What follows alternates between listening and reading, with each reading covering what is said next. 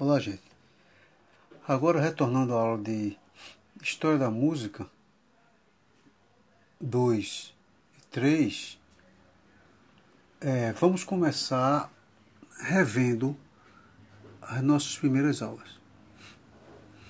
É, atentando que a nossa ementa ela é o estudo da história da música no Brasil, popular e erudita partindo de uma abordagem histórica, cronológica, social e estética das origens até o término do século XIX. Isso implica que nós vamos ver a parte da história da música quando inicia a ideia de Brasil.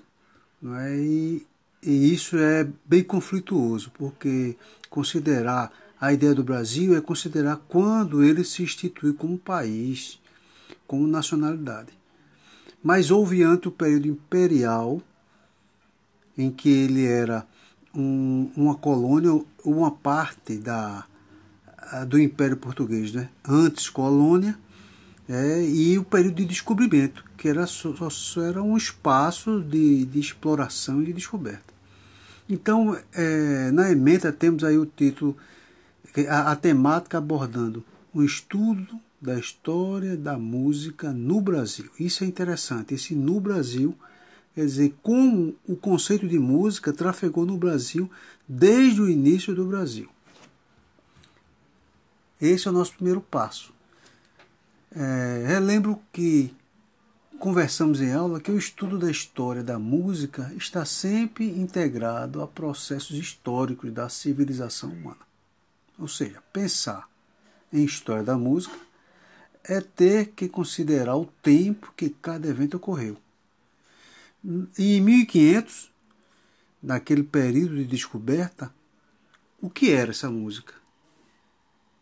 Como se pensava a música? Qual o conceito de música? Pensar na história da música no Brasil, das origens até término do século XIX, é termos que considerar o processo de criação do Brasil e criação e dentro do contexto de compreender os olhares que cada momento histórico desse processo representou.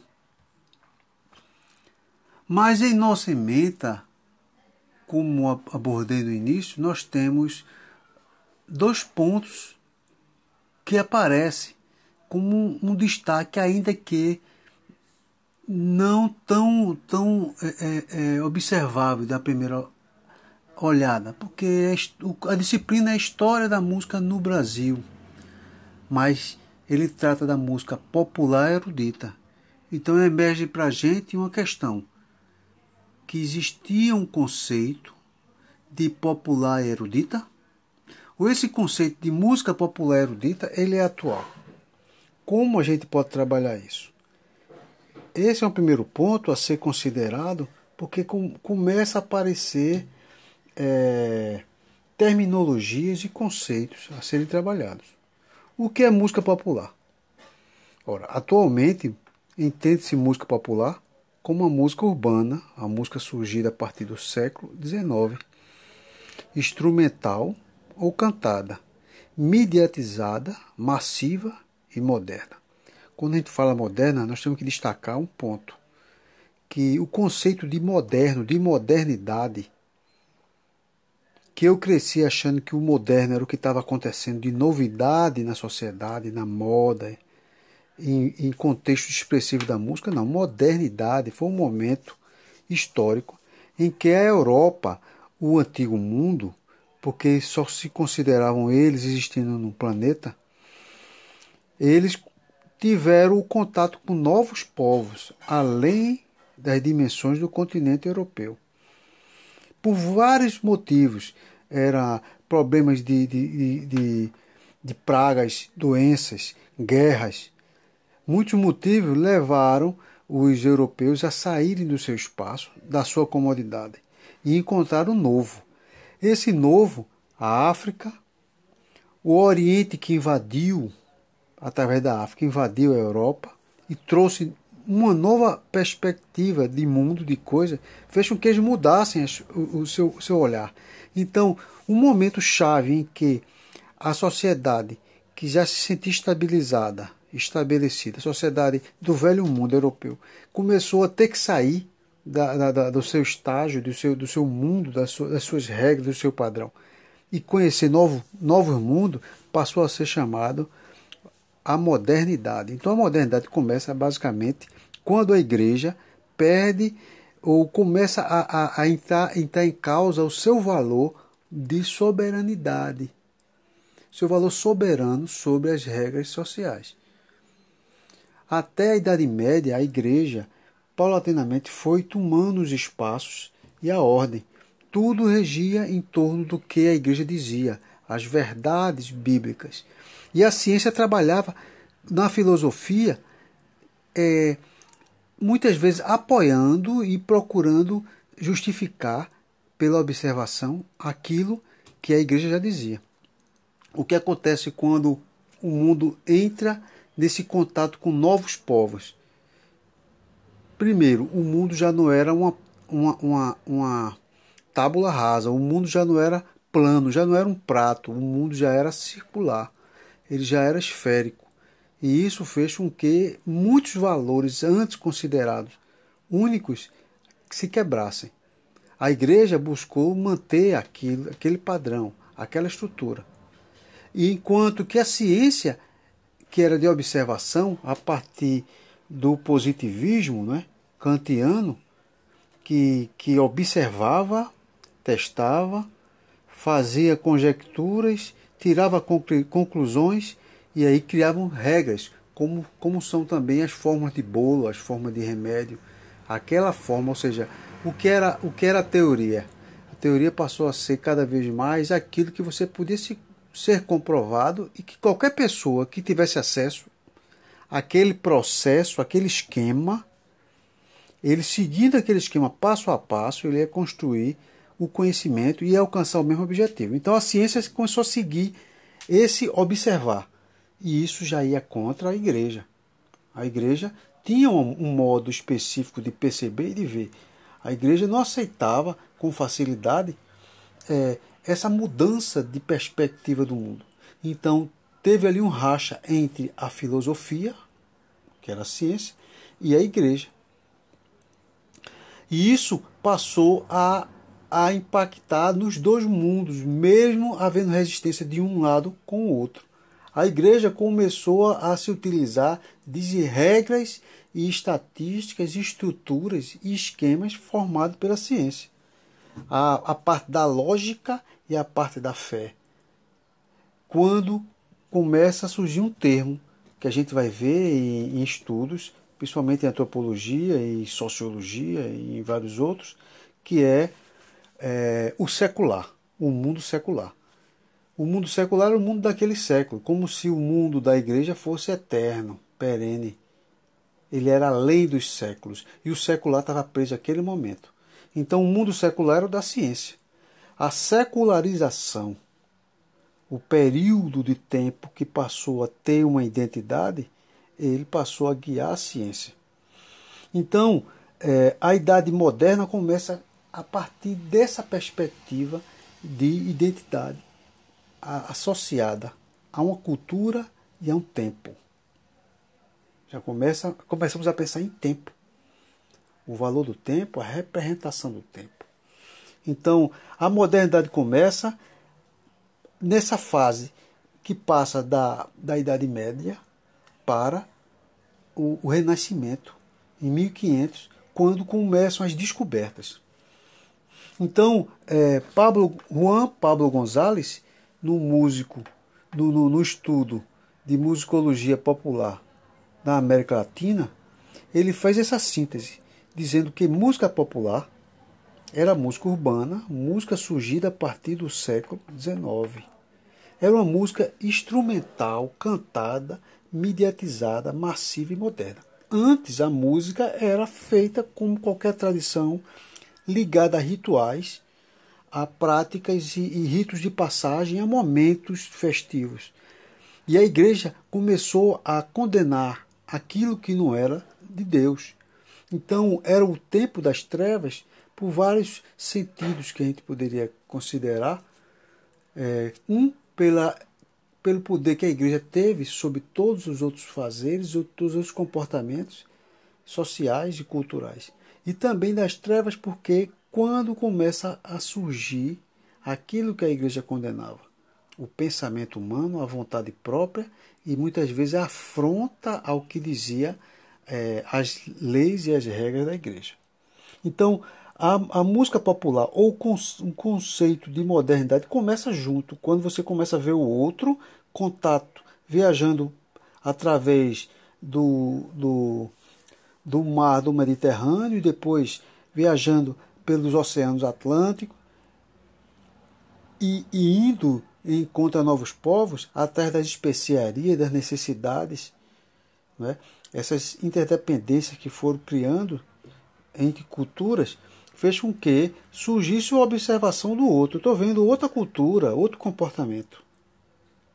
Isso não quer dizer que não existiam ao longo da história outras músicas que pudessem ser classificadas como popular mas a música popular era do povo. E o contexto de povo estava muito ligado ao que era da massa, daquela mistura, aquele encontro, confluência de, de pessoas, de culturas, de perspectivas. Então, a música popular surge com esse com essa a partir dessa perspectiva. Nestes termos, de modo geral, a classificação popular está associada à música produzida em caráter urbano, porque os povos estavam se encontrando no meio urbano. A música esta, música esta que surgiu em grande em grandes conglomerados pós a revolução industrial, em estreita ligação com o mercado de consumo. Isso já recentemente o termo música popular fica mais ligado ao mercado de consumo, é uma visão mais atual. Esta música de consumo tem um caráter massivo, né? de produção, reprodução e consumo. Então veja, nós quando pensamos em música popular, música do povo, sem ser a música da igreja, nós colocamos a dualidade, né? Criamos uma polaridade entre o que é religioso e o que não é toda a tecnologia que se descobria, todos os métodos de nomenclatura, de, de formas musicais, de escalas, tudo isso que era da parte dos, dos estudiosos da observação do encontro de cultura passou a ser também absolvido pela igreja e ela guiava o que era verdadeiramente música, o que não era música, o que era aceitável, o que não era aceitável.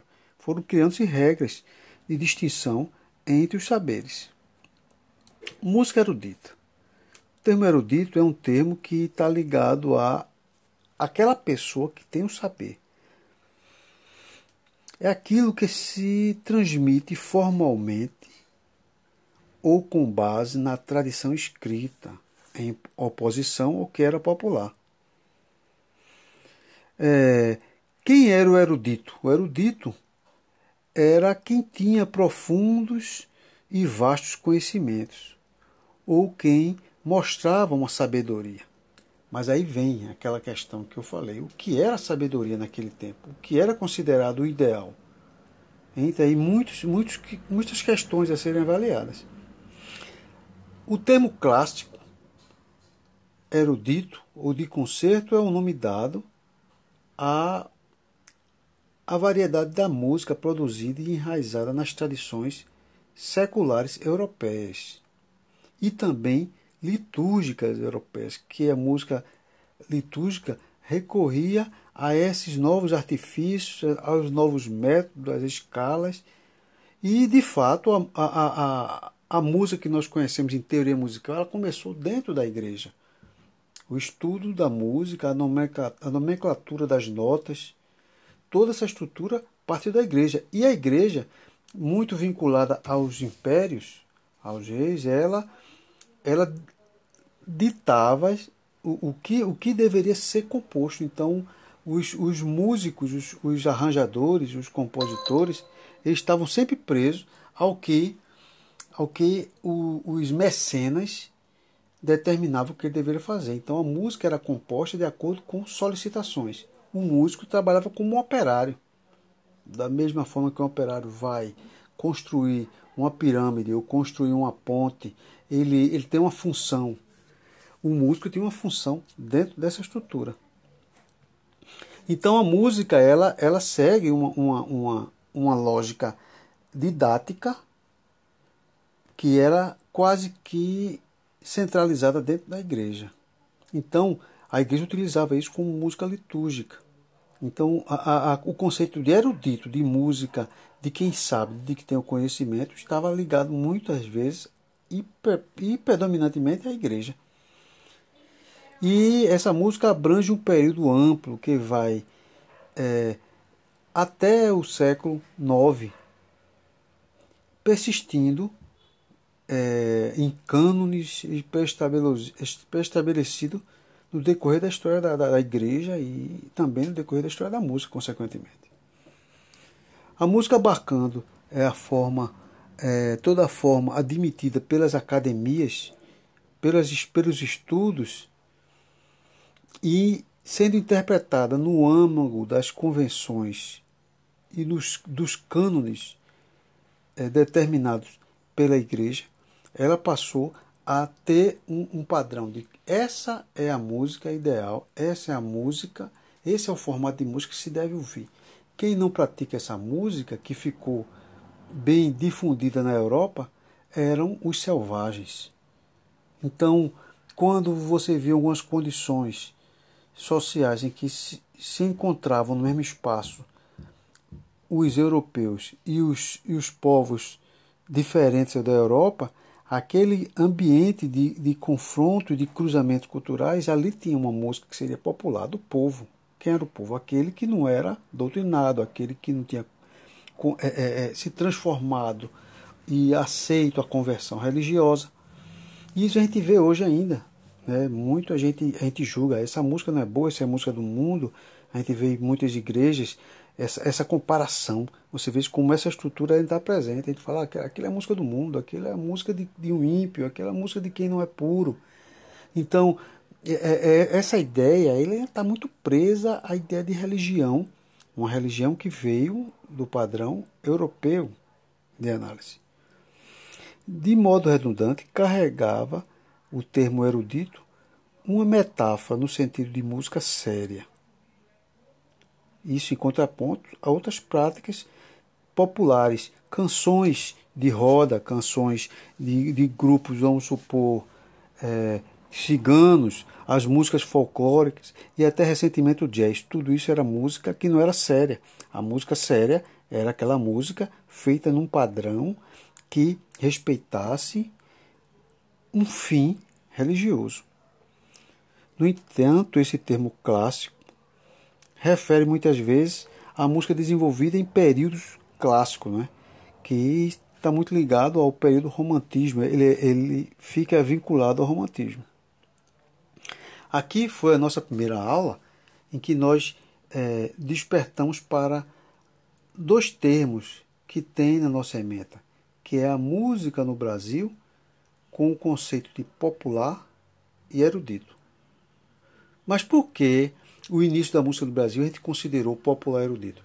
Principalmente porque nesse período, qualquer historiador, em qualquer livro de história que você for ver, nós vamos perceber que lá aponta que existiam os índios, existiam depois os negros e pouco a gente tem de dados daquela música naquela época.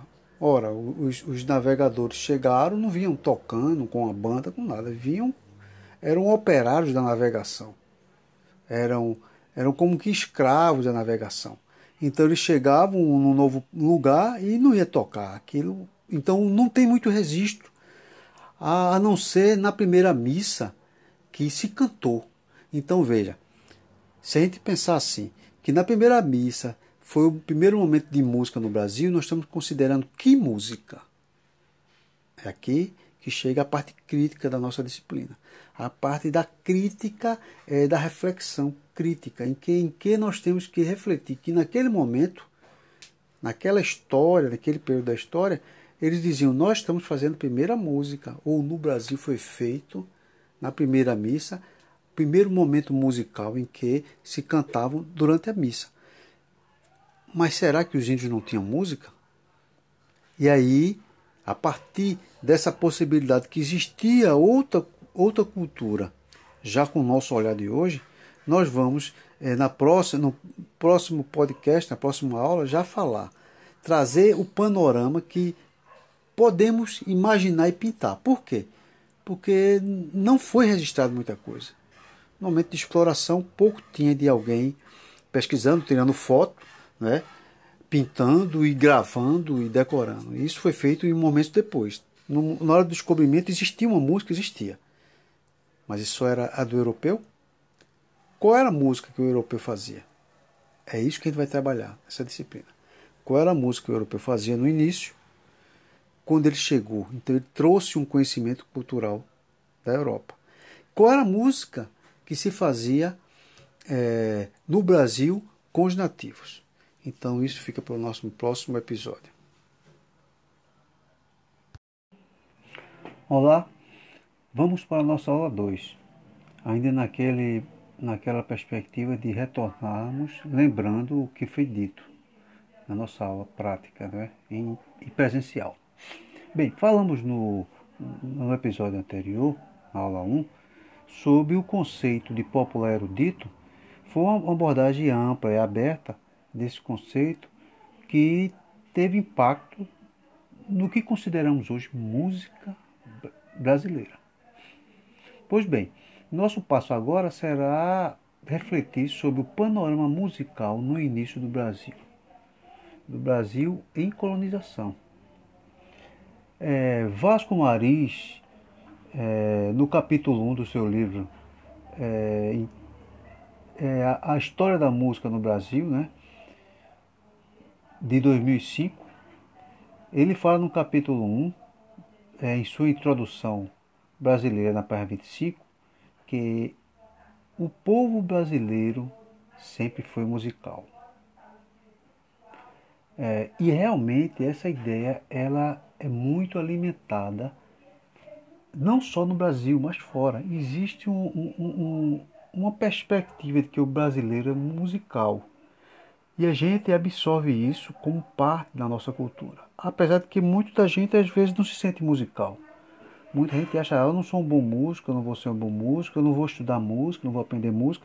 E aí acontece muitas vezes a, a, uma característica que nós encontramos nos alunos de música e, que, e, o, e o porquê de música ser considerado uma disciplina difícil. Muitas pessoas correm de aprender música ou pagam muito caro para aprender música porque acham que aquilo é muito complexo. Mas aí vem uma, uma coisa bem bem esquisita. Como é que o povo brasileiro é musical e a gente não é bom para algum conhecimento de música? Isso traz a questão de qual sentido que é empregado para um povo, para uma cultura e como aquilo pode ser absorvido e compreendido. Os registros considerados na literatura da música no Brasil colônia aponta o encontro de três raças condicionantes do tipo de fazer musical brasileiro. Isso está na história, nos estudos de história musical, em que o Brasil ele é feito por, pelo cruzamento de três raças, a raça branca, a raça negra e a raça vermelha. É interessante que essa sequência, branca, negra e vermelha. Ou seja, quando se fala música feita no Brasil, a raça branca está na frente, porque o conceito de música ela vem da raça branca. É, a raça negra ela, ela toma nessa sequência, fora da centralidade da, da cultura branca, que traz todas as regras e todos os padrões e todo o poder de classificação, vem a raça negra. E por último, a raça vermelha. Isso, para mim, é, desde que eu estudo música, isso impactava. Eu pensava muitas vezes, a gente não tem nada de, de marca da cultura indígena da nossa música. O que é que a gente tem? Se a gente for procurar é, indícios da tradição branca, a gente tem muita coisa. A gente tem a, a, a, a notação musical, a gente tem é, a estrutura musical, a poesia, o lirismo, praticamente tudo. Até as nomenclaturas, tudo é, é branco. Então a gente tem uma, uma forte é, é, bagagem da cultura branca em nossa música. Mas para além disso, o que diferencia nossa música de qualquer outra música, a gente vai dizer normalmente, ah, é o elemento negro. Então, a, a cultura dos povos que vieram de África seria esse elemento que faz a diferença. Pronto, e aí já estaria estabelecido, estabilizado na nossa cabeça, que o Brasil é como se você botasse no liquidificador a raça branca e a raça negra, e aí está a música do Brasil. E a raça indígena? A raça indígena é, é bater um bombinho, bater o pé, dar uns gritinhos e fica nisso. E eu estou falando aqui de uma forma bem, bem aberta assim, sem. Eu não estou afirmando, eu estou mostrando a vocês que existe essa tendência de reflexão. Né? O, o que essa raça nativa que no começo da colonização do Brasil encontrou, que os colonizadores encontraram, o que é que essa, essa cultura do povo nativo tinha de música, para a gente poder considerar como música. Em que isso somou para a identidade da música brasileira? Vasco Maris, na página 25, seguindo essa perspectiva que em tempos atuais é considerado nacionalista, eu digo em tempos atuais porque a literatura nacionalista começa a partir do século XX, quando o Brasil, finais do século XIX, 1889, na, na época que o Brasil vira república, mais ou menos quando vira república ele vira um país. Então o conceito de nação é nacionalista. E daí por diante, até o dia de hoje, nós temos a noção de Brasil, e antes não tinha de Brasil. Cada povo tinha a sua cultura. A colônia italiana tem a música italiana, a colônia alemã tem a música alemã. Mas quando faz a ideia, o conglomerado da música brasileira é quando começa a noção de Brasil. Porque o que é Brasil? É uma, é uma perspectiva, é uma forma de perceber a, a, a relação e afinidade de um povo a partir por um nome e por algumas características do comportamento. Então, a, a ideia de música brasileira, ela começa na verdade recentemente, porque antes era música que existia no Brasil. Por isso, mais uma vez, aplauso para o nome da nossa disciplina, que é a História da Música no Brasil. Vasco Maris, ele fala, não exageramos ao afirmar que o elemento ameríndio teve relativamente pouca interferência na concretização da música nacional brasileira. Desde o século XVI, ou seja, 1500, né? a partir de 1500, os missionários exploraram o pendor do índio pela música, chegando mesmo a desprezar o canto-chão e sobrepor textos cristãos às melodias indígenas, com o propósito de melhor ministrá-los a fé. Vemos aqui, relembrando ao nosso episódio passado, nossa aula 1, da relação da igreja com o que era cristão e o que era pagão. Né? Então veja como é, os missionários foram os primeiros é, artesãos de uma ideia de música no Brasil que vieram com essa, com essa missão. Né? Eles tiveram contato com os nativos, os índios. E claro que seria muito difícil ele, ele ensinar os índios a cantar o canto-chão, a cantar o canto gregoriano. Porque é um impacto cultural. Você pegar uma pessoa, sente aqui, amarra a mão dela e diz: você vai escutar isso e vai cantar isso, o resto esqueça. É complicado. Então, o que os, os, os missionários faziam? Religiosos, eles, eles sobrepunham os cantos, os textos cristãos em melodias já cantadas pelos índios. Esse foi o processo de catequese. Mas ainda aqui, ele, Vasco Maris, em seu livro, ele ainda vem mostrar que os índios tiveram que aprender um contexto de melodias a partir da sua cultura, mas sendo transfigurado e modelado para o que se considerava realmente ser música. Por isso que ele diz no começo que pouco se tem de influência é, da música é, indígena, da cultura indígena, do elemento ameríndio na música brasileira. E ele aponta de forma inflexível. Influência poderosa foi a negra. Esse é um ponto central. A, a construção de identidade sonora no Brasil seria a branca, que, que dominava e que é, adestrava as outras culturas, e a negra. A gente podia aqui é, contextualizar criticamente, mas porque eles não também apagaram a cultura negra e ensinaram os negros a música europeia, né? E aí é outra questão que a gente pode depois seguir, né? Em fórum ou em outros, outros elementos de estudos, ou isso pode ser até um elemento de estudo, mas é uma coisa a ser considerada.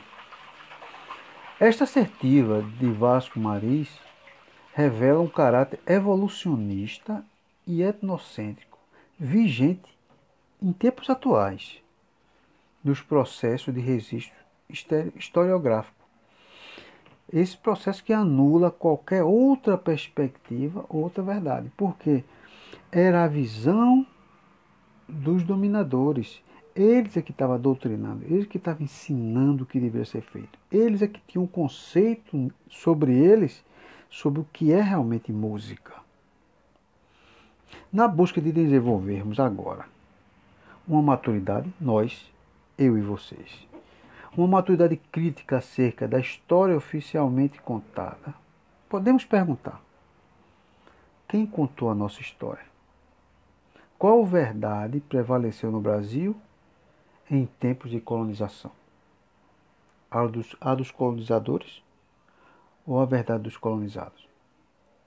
Vasco Maris deixa claro sua forma de leitura do processo de criação de contextos musicais no Brasil ao dizer, ainda na página 25, o seguinte: a partir do último quartel do século XVI, eh, começara o tráfico de escravos vindos de África a fim de substituir a mão de obra vermelha, que se revelara inadequada em virtude da indolência e do anseio de liberdade dos indígenas.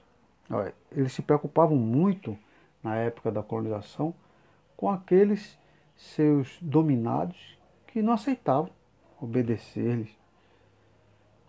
Então, o dominador, o explorador, chega e quer que o outro povo obedeça e acha que o outro povo tem que aceitar a sua cultura como se eles não tivessem é, identidade. Vejamos que o contexto de identidade estava ainda preso à perspectiva do dominador. Mas quando ele fala que tinha indolência, que os nativos tinham indolência, vamos ver o que seria indolência no, no dicionário. Indolência é a qualidade de indolente, a falta de força, de estímulo para atuar no momento oportuno. Aí, analisando criticamente, oportuno para quem? Né? E existe uma coisa interessante que eu comentei em sala, eu vou relembrar agora.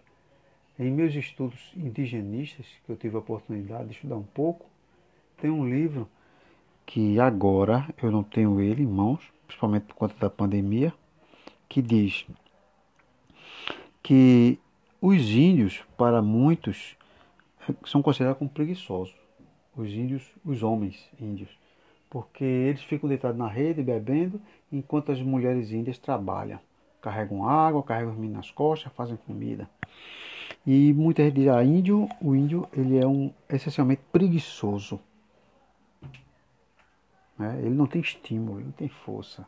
Só vive vive, é, é, curtindo e apreciando toda a, a, a coisa boa que a natureza lhe deu. Uma terra fértil, alimentos, peixes, animais.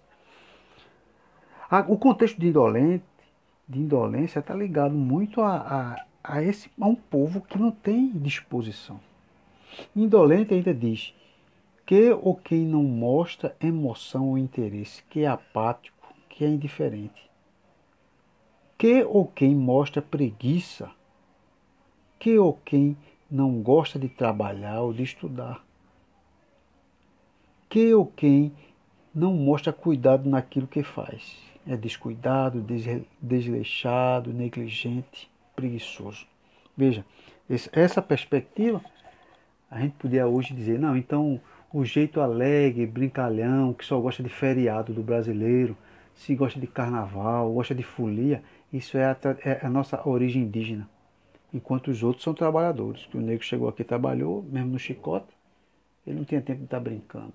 Então, um momento de, de, então talvez esse fosse, a princípio agora a gente considerar, não, uma marca da identidade musical indígena. A nossa cultura seria a malandragem, é, a, a, festa, é, o tempo vago, fugir do trabalho para se divertir essa perspectiva ela perdura ainda hoje em muitos livros, muito, muita coisa da literatura. Em muitos autores que vocês vão poder ver, ele, ele, ele, mesmo que indiretamente, ele vai deixar claro que existe uma preguiça, uma malemolência, alguma coisa. Né? Mas que o índio tinha aquilo e por isso ele não servia. Então Vasco Maris fala que o Brasil, no início dos anos 1500, tinha muito prejuízo com essa mão de obra que não trabalhava, que não queria fazer nada. E se ele é indolente e era preguiçoso, ele só queria fazer o quê? Descansar. Mas voltando para aquele exemplo que eu falei dos índios, que eu, eu vi em livro, ele dizia que os índios trabalham, a sua estrutura social era de que cada um tinha uma função. Então, generalizando por, por gênero, né? generalizando por, por categoria de gênero, homem e mulher, a gente pode dizer o seguinte, que os homens tinham uma função e as mulheres tinham outra dentro das tribos. Se quando se estudou é, tribos indígenas no, no Alto Xingu e no Amazonas perceberam isso agora, imagine como era antigamente, né? em 1500. Então os índios tinham estrutura social, sim. Eles eram organizados, sim. Muitos estudos dizem que os negros chegaram e eram grupos organizados. Mas será que os índios não eram organizados? Porque a organização dos índios teria que ser igual àquelas em expectativa pelos europeus. Então os índios tinham estrutura. E nessa estrutura, é, os índios tinham a função de guerra, proteção, caça. E as índias cuidavam de todo o ambiente social deles. Ela varria toda a tribo, varriam toda, todas as, as, as ocas, as, né? elas faz, cozinhavam juntas, elas criavam os, os, os filhos juntos. Então, quando os índios hoje em dia passam a ficar sem ter terra e sem poder caçar, cada vez diminuindo seu espaço, os índios homens, mantendo aquela estrutura do passado, eles não têm função. Então eles ficam sentados, vendo televisão, fumando e bebendo. E as mulheres não perderam a sua missão do lar, de ficar cuidando da casa. Aí muitas pessoas dizem, não, o índio é preguiçoso. Então, o conceito de preguiça, de indolência, a gente tem que rever e a gente tem que ser crítico. É isso que eu quero que vocês, como professores, que agora estão estudando História da Música, três ou dois, dependendo do, do, da matrícula de vocês, percebam que ser crítico é a gente refletir e contextualizar aquele momento e o momento atual. Fazer a relativização das coisas. Então, o índio era indolente para, para os interesses dos europeus. Os conhecimentos sobre as atividades musicais no Brasil, colônia, ainda hoje são incompletos. o que abre margem para hipóteses e especulações. Muitos podem dizer que eu mesmo, professor Fernando Souza, está especulando isso. Porque não tem dados. Veja que o que é ciência, ela é em cima de dados. Você pesquisou, você anotou, você seguiu um, um método que é reconhecido como sistemático, como crítico, como, como rebuscado e preciso. E aí o estudo fica tão, tão bem sedimentado que todos acreditam que é verdade. Mas só que como a história do Brasil não foi registrada nesse período, principalmente nesse período inicial da colonização, então fica aberta a hipóteses e especulações. A literatura acerca da história da música no Brasil, como é o caso da abordagem feita por Vasco Maris, abre precedentes para concluir-se que as atividades musicais tinham uma qualidade bastante modesta. O que é que os índios faziam de música? Só alguns rituais. Ritual, se não fosse o ritual religioso, era considerado profano, pagão. Então, não tinha valor. No, no entanto, devemos exercitar um olhar crítico para essas assertivas, pois eram perspectivas de uma época passada, que apenas considerava significativa as contribuições em formato europeu. Daí as representações do que é, experienciavam os portugueses colonizadores no contato com povos diferentes tendiam à comparação predominantemente unilinear, ou seja, só tinha uma perspectiva de observação, a de quem estava descrevendo. Ou seja, aquela perspectiva apenas sobre os valores conceituais de uma das partes. O período de descoberta do Novo Mundo trouxe ao povo europeu um impacto significativo sobre as estruturas da sociedade ocidental do Velho Mundo, pois do outro lado do Atlântico emergiram povos alheios à narração bíblica, que até então era o norte e a bússola do Oriente, do Ocidente, desculpe. Estou voltando àquele ponto de que as descobertas trouxeram um novo mundo. E o velho mundo se viu aberto a novas verdades, novos valores e novos modos de comparar e de se auto-rever. Né?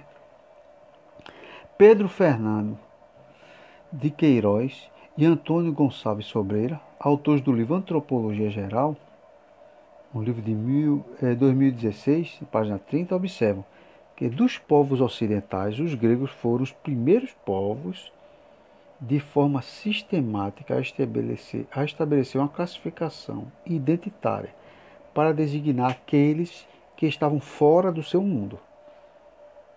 Então isso começa dos gregos, quando ele vê o outro e começa a classificar, pela necessidade de identificar o outro e também de dizer ele é diferente de mim nesse ponto.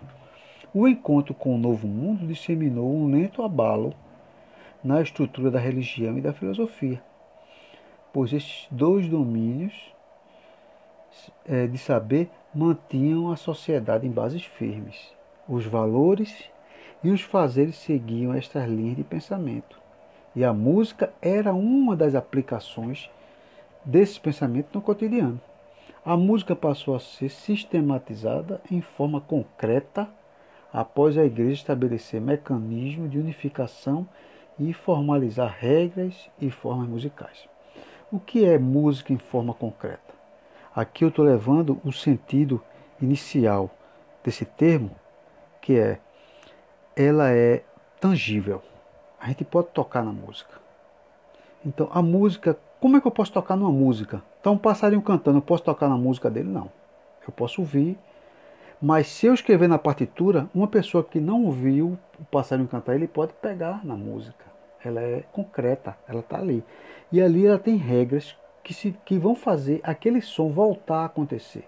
Concretamente, quando eu vejo a partitura e eu sei tocar o instrumento através de um método que me ensinou, e eu posso executar. Então a música concreta é a música formal, a música formalizada com regras e com padrões unificados, ou seja, qualquer pessoa do mundo pode recorrer àqueles mesmos padrões, aquelas regras e tocar aquela música. Então a música concreta é aquela música que você pode é, é, tornar ela, ela, ela reproduzida de novo, representada de novo. Ela pode ser é, mais de uma vez executada da mesma forma. Então a música concreta é a música que ela está presa aos mecanismos da escrita musical. Tendência é essa que se manifestou desde a implantação do canto gregoriano e regulamentação teórica do uso e convenções das vozes, fundamentando parâmetros conceituais de música e estética musical. A ideia de música e de estética musical ficou presa então a essa regulamentação teórica e de como foi feito o uso e a convenção de distribuição das vozes. Por isso nós vemos na família do saxofone, nós temos a família, nós temos o, o soprano, que é equivalente à voz feminina, temos o contralto, que é a voz grave feminina, temos o tenor, temos o barítono. Em alguns instrumentos temos até um snipe, temos até o baixo. Então, a estrutura dos instrumentos, ela segue esse padrão de classificação da voz humana no coro. Então, disso houve dois grandes momentos que impactaram no conceito de música. O primeiro abalo foi promovido pela descoberta de povos do outro lado do oceano, como já tinha dito, que atingiu a estrutura e a redoma celestial que a igreja havia construído para o homem europeu. O segundo abalo atingiu a estrutura da concepção conceitual pregada pela filosofia para todos os fazeres e modos de pensar do homem no mundo. Emergindo então a discussão sobre o que, é real, o que realmente pode ser definido como homem, o que realmente pode ser caracterizado como comportamento humano, quais são as verdades que a gente pode dizer são verdadeiras, ou seja, que verdade é verdadeira? A verdade do explorador ou do explorado? Do europeu que chega ou do índio? E também a validade, questões sobre a validade de, das perspectivas de mundo. O que se pensava antes teve que se mudar ao conhecer novos povos e nova cultura, como já havia dito. A sociedade refletia sobre a presença de índios no Novo Mundo e da existência de outras formas sociais e de outras verdades a partir do que emergia a questão social e cultural. Tudo o que a filosofia havia difundido como razão lógica e verdade seriam ainda incontestáveis? Tudo que a, a igreja havia difundido como razão e verdade seria incontestável? Quem estaria com a razão? Qual seria a cultura que deteria a verdade? As formas musicais eram fundamentadas em regras fixas que deveriam ser aprendidas. E toda produção expressiva de música que não seguisse essa estrutura não era aceita como música séria. Sob essa perspectiva, o conceito de belo e desejável consistia no cumprimento de determinadas regras estéticas. Estou voltando redundantemente ao mesmo ponto. As regras estéticas eram determinadas por, por padrões que deveriam ser seguidos. Então, o que é o belo, o que é o bom? O que é o belo, o que é o bom, que eu estou acostumado a classificar como belo e bom. Se eu nunca comi uma feijoada, eu posso considerar aquilo uma comida feia, com um cheiro muito ativo. A partir do momento que eu provo ela começa a ser ressignificada por mim, o meu conceito de, de prazer e de gosto ele vai mudando. Então, quando se criam regras de dizer isso se come, isso não se come. Vejam, os muçulmanos, eles não comem carne de porco. Existe um valor religioso que faz com que não se coma carne de porco. E existe também na nossa cultura algumas coisas que não, não pode comer, isso, isso faz mal, isso, isso não é cristão. Não é? Então, são essas questões culturais que impactam também no âmbito da música. Essas questões que passaram a ser formas que deveriam ser seguidas. Qual o modelo vigente da expressividade musical que primeiro foi implantado no Brasil? Seria o indígena ou o modelo europeu?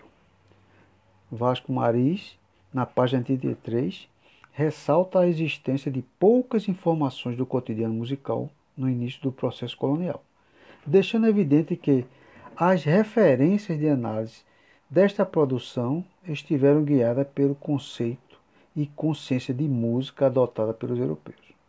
Este dado permite-nos entender a visão evolucionista das coisas da vida e do universo que foi deflagrada após a descoberta do Novo Mundo. Pois, se os povos estranhos à perspectiva do colonizador europeu existiam, eles tinham alma? E sua especificidade musical poderia ser considerada como música? Seria aqueles povos longínquos do outro lado do oceano, é, semi-vestidos ou completamente nus, parte da humanidade ou eles seriam animais?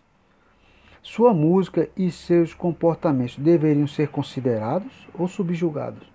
Ou seja, os índios ou qualquer outro povo diferente do europeu deveriam ser conquistados, dominados, controlados e domesticados? A história contada sob estas bases de classificação deveria considerar formas expressivas não europeias como padrões musicais válidos? Será que eles consideram válidos esses padrões não musicais? Mas, dentro desse, desse, desse pensamento que a gente começa a refletir, isso é, é certo ou errado, isso já acontecia no período de 1500. Existia uma controvérsia da justiça divina e a música. Essa controvérsia trazia dois pontos de perspectiva diferentes, mesmo dentro da igreja.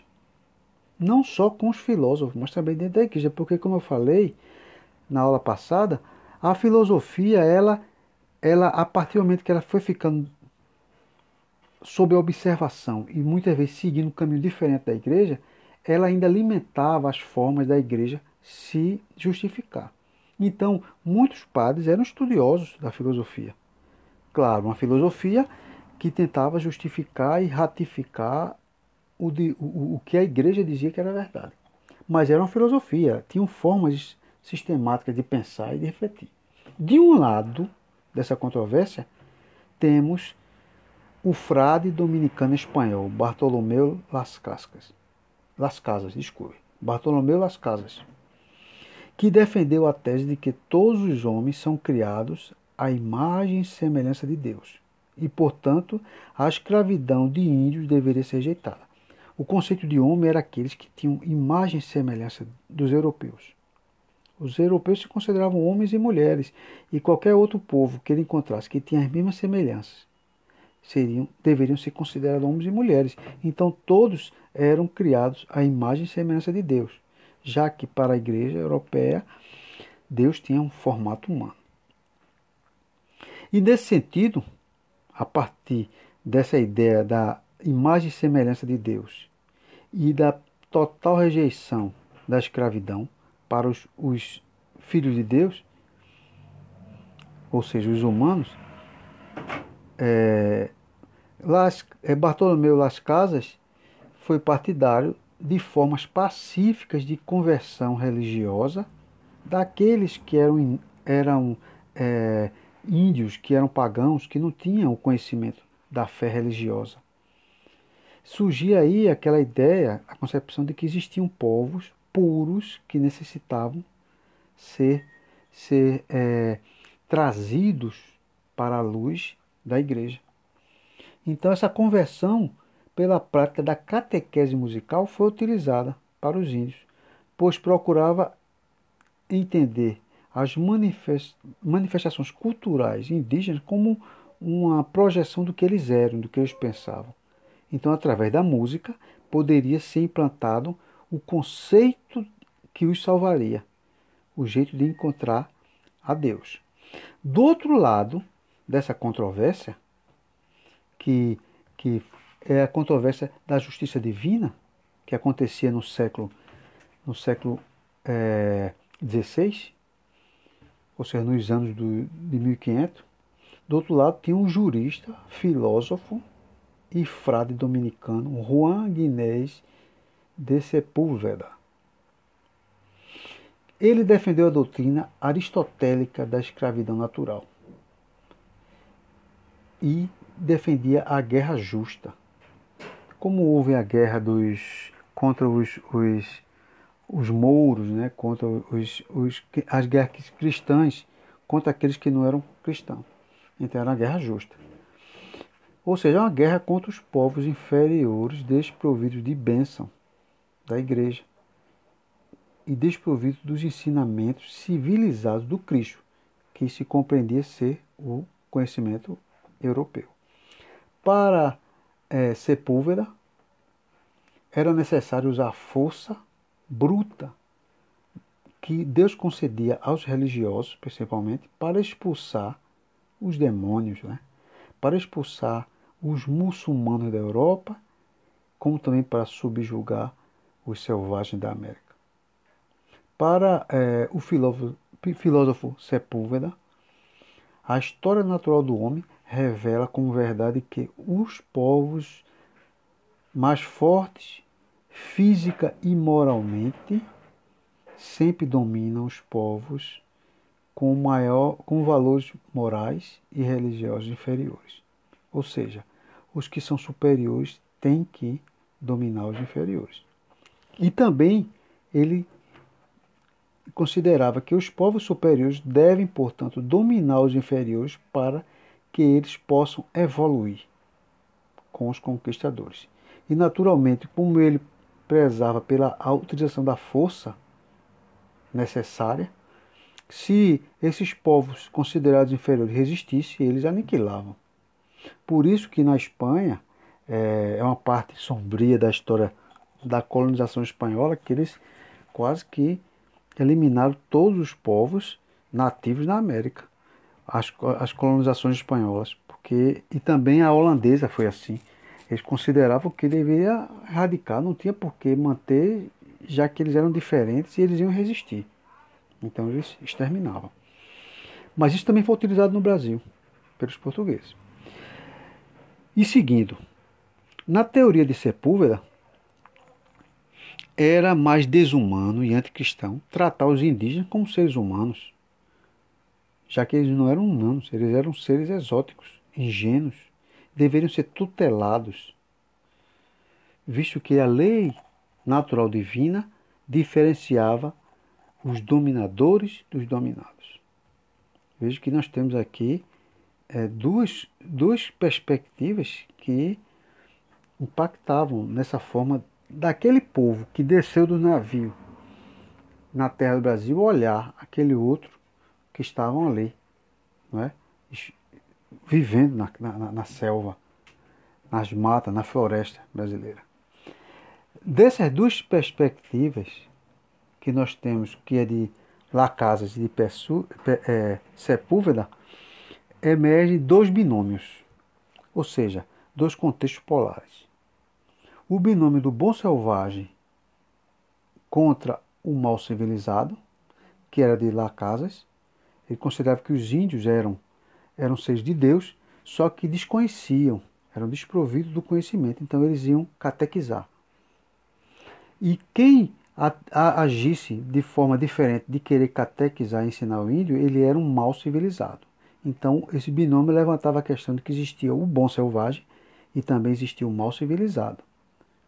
E do outro lado, tinha o binômio de Sepúlveda, que era o mal selvagem e o bom civilizado. O civilizado é que era o bom, ele é que deveria impor ao mal selvagem as condições. Para Bartolomeu Las Casas e os seus seguidores, a justiça divina e social estava na teoria do binômio bom selvagem, mal civilizado. onde os valores dos índios, como seres de Deus, os permitia produzir suas músicas rituais e progressivamente eles irem assimilando pela catequese os saberes da igreja em processo de, de, de conversão. Já para Wang Inês de Sepúlveda e seus seguidores, a justiça divina, política e social estava na teoria do binômio mal selvagem e o bom civilizado. O caráter selvagem dos índios os relegava ao extermínio de suas culturas primitivas, de seus costumes bárbaros, de suas línguas bastardas, de suas músicas pecaminosas. Com base nesses dois binômios, Vasco Maris refere que a qualidade musical no Brasil, em início da colonização, era muito inferior ao que ocorria em várias capitais da América Espanhola. Como eu observei, a, a colonização espanhola ela era mais rude. Ele seguia a perspectiva de Sepúlveda. Então, os grupos indígenas que resistissem eram eliminados. Então, nas capitais das colônias espanholas na América, haviam civilizações indígenas avançadas, como os astecas e os maias. E isso facilitou esse domínio e essa conversão. Apontando, Maris, Vasco Maris aponta que em Lima, no Peru, na cidade do México, no México, e mesmo em Sucre, na Bolívia, fazia-se música de melhor qualidade do que as ações eficientes de organizações eclesiásticas espanholas e pelo potencial avanço dos índios dessas localidades dominadas pelos espanhóis, eh, se destacavam essas ações eclesiásticas espanholas. Então ele fez um comparativo, Vasco Maris, na página 33 do livro, ele faz um comparativo em, em, entre o Brasil no início da colonização, como era a música, e o início da colonização, no mesmo período, em algumas colônias espanholas, como a do México, a, no Peru e na Bolívia, apontando que onde teve a mão espanhola, a música ela tinha um avanço maior nos moldes europeus, justamente porque os espanhóis é, eliminavam aqueles grupos que resistiam é, ao seu padrão que estava sendo instituído. Naturalmente, se os índios dessas regiões do Peru, do México e Bolívia aceitavam a conversão, eles aprenderiam o formato mais próximo do, do europeu. Enquanto os aborígenes do Brasil, eles não aceitaram. E o tratamento dos portugueses não foi em totalmente, não foi totalmente em eliminar, e sim de subjugar. E tem uma grande diferença entre eliminar e subjugar. Não é? e, e o que acontece? ele observa que no Brasil as ações de catequese pouco tiveram êxito por conta de uma suposta inferioridade dos índios locais. Essa questão de inferioridade é uma visão evolucionista da época e que perdura até hoje. Este autor, é Vasco Maris, aponta, é, Vasco Maris aponta que a música nos dois primeiros séculos da colonização portuguesa estava diretamente vinculada à igreja catequese, e que os franciscanos e, sobretudo, os jesuítas desempenharam papel importante a partir de meados do século XVI, eh, sendo que os jesuítas utilizaram a música, sobretudo, como instrumento de catequese dos gentios, instruindo-os a formação do padrão europeu. É, lembrando que o termo gentil significa, em dicionário, aquele que segue uma religião pagã, que segue o paganismo, que não é civilizado, é selvagem. Então, gentil é o mesmo sentido de dizer selvagem. Então, segundo essa perspectiva da literatura historiográfica do Brasil, principalmente historiográfica da música, aponta que os índios eles eles eram selvagens e que eles eram inferiores aos índios do Peru, ao do México e da Bolívia, porque no Peru, no México e na Bolívia, eles aprenderam mais rápido a cultura europeia. Por hoje ficamos nessa, nessa, nesse ponto.